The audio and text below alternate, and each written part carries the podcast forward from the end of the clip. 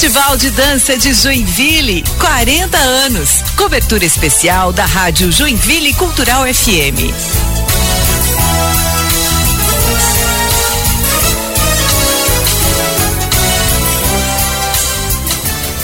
E vamos começar a trabalhar. Nas plataformas digitais aqui da Joinville Cultural está rolando o Pó Dançar, um podcast que faz parte do Festival de Dança de Joinville. É um conteúdo que está reunindo profissionais de dança que bate um papo sobre com a bailarina e a comunica, e comunicadora de dança Giovana Pérez. Ela que inclusive é formada pela Escola Bolshoi e que carrega na sua bagagem uma trajetória de dança. Já foi considerada pela revista Forbes uma das 90 personalidades com até 30 anos de idade que mais influenciaram a arte e o entretenimento. E é com ela que a gente vai conversar.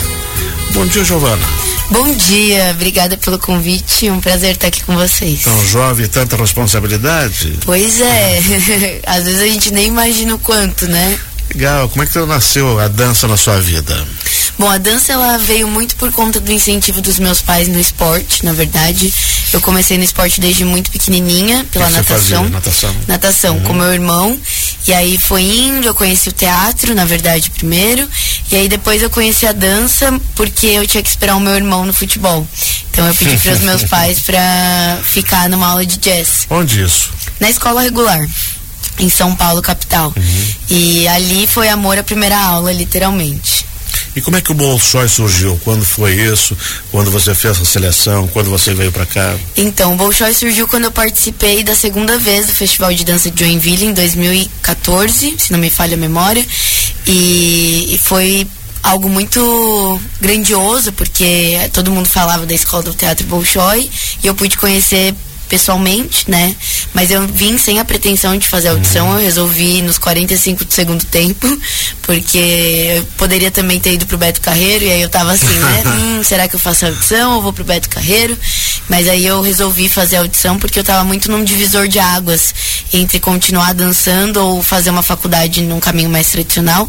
Então eu falei, bom, vamos ver, né? Eu entreguei pro universo, o universo devolveu com é, aprovação da escola. Que bom. E aí, nessa tua carreira, te oportunizou a ganhar as portas do mundo, né?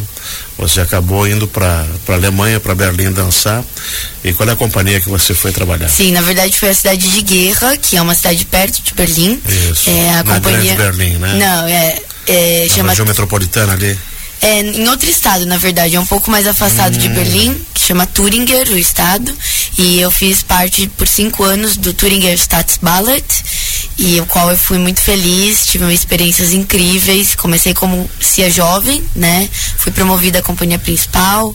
A gente teve oportunidades incríveis. Em uma delas foi uma turnê na China onde eu dancei, nós dançamos, né, num dos maiores palcos do mundo, que é o Teatro Nacional de Xi'an.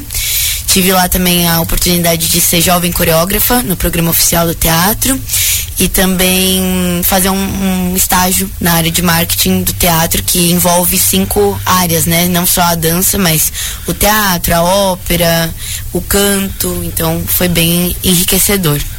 Como é que veio a comunicação misturada à dança, ao balé e toda essa agenda para as coisas muito, acontecendo muito jovem para você? Sim, né? é. Eu Muito- tenho 25 anos, mas parece que eu já vivi uma vida É. com uns 20. É porque a gente começa também a nossa carreira muito nova na dança, né? E a comunicação veio certamente do teatro. Pelos oito anos que eu fiz ali, quando eu era pequenininha, eu lembro que eu amava o microfone, amava uma câmera, amava estar em contato com o público.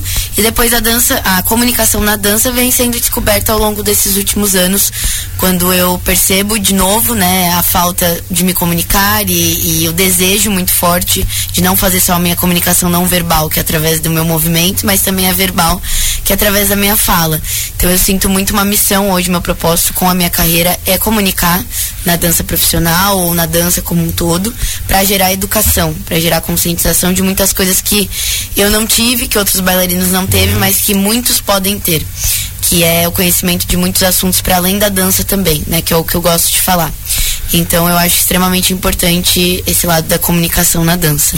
E o podcast Pode Dançar, como é que surgiu essa ideia? Quanto tempo você faz? O podcast Pode Dançar, na verdade, é um, uma ação do Festival de Dança desde 2019. É, é uma ação interna do festival e nessa três última... anos então. Isso. Você está desde a primeira edição? Não, né, somente nessa última edição Uhum. que eu fui convidada. Essa edição que tá super especial, que é o aniversário de 40 anos do festival.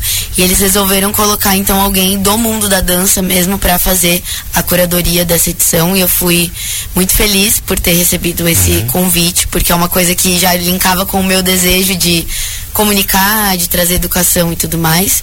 Então partiu dessa, desses dois desejos, né? Do festival de trazer uma pessoa que realmente é do mundo da dança, que tenha vivência, experiência, junto com o meu desejo de comunicar na dança também. Quem é que você entrevistou nessa edição? Olha, eu tô com muitas responsabilidades. Conversei com a Ana Botafogo, Priscila Ocoy, Eliana Caminada.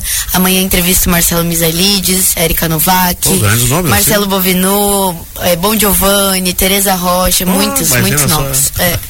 Foram, bacana. Uhum. no total, 49 episódios quase, eu acho que deu em, em torno disso. É.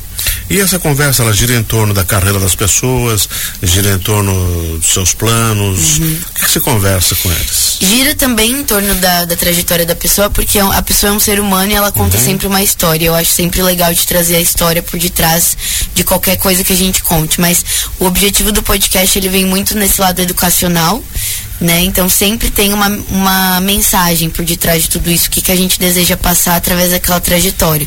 Então não é só contar a história por contar a história, mas o que aquela pessoa ou aquelas pessoas, porque também a gente tem o formato de roda de conversa, podem acrescentar pro ouvinte ou para quem eh, estiver assistindo a gente no YouTube. Uhum.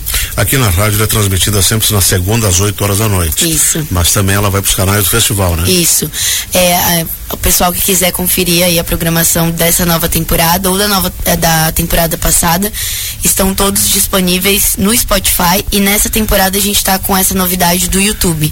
Então somente a nova temporada, que é essa aqui, vocês encontram também no YouTube do Festival de Dança Oficial. Giovana Pérez, quais são teus planos para o futuro? Olha, essa é uma continuar com pergunta. comunicação e dança? Sim, essa é uma pergunta bem desafiadora de ser respondida porque eu sou uma pessoa que projeto muito minha vida no futuro, mas eu tento viver muito hoje. Esse é um grande desafio. Então eu tento até me policiar em ficar só falando dos planos futuros para tentar me lembrar que a vida é agora e que o melhor que eu posso viver é o que está acontecendo agora. Mas e se falar em planos, é a minha carreira plural é algo que vem crescendo muito. Não é só mais sobre a Giovana bailarina. Já tive é, um grande hiperfoco na minha carreira singular, mas agora certamente daqui para frente é uma carreira plural e a comunicação tem um grande espaço nisso. Excelente. Quem quiser conversar, conhecer um pouco mais da Giovana Pérez, onde é que te encontra? Me encontra principalmente no Instagram e lá no Instagram também tem o meu site. Então o Instagram é o arroba age.peres com S e o meu site é giovanaperes.com. E aí tem todas as informações lá disponível para vocês e vai ser um prazer recebê-los por lá também. Excelente. Muito obrigado por ter vindo. Muito obrigada pelo convite, adorei a conversa. Sucesso no Pode Dançar e Obrigada. também na sua carreira. Muito obrigada. Que seja sempre bem-vinda. Obrigada, viu? Até a próxima. Valeu, gente. Valeu. Nós conversamos aqui com a Giovana Pérez, ela que está à frente do podcast Pode Dançar, e você pode achar ela no Instagram, conhece um pouco mais dessa menina, é uma menina prodígio. né?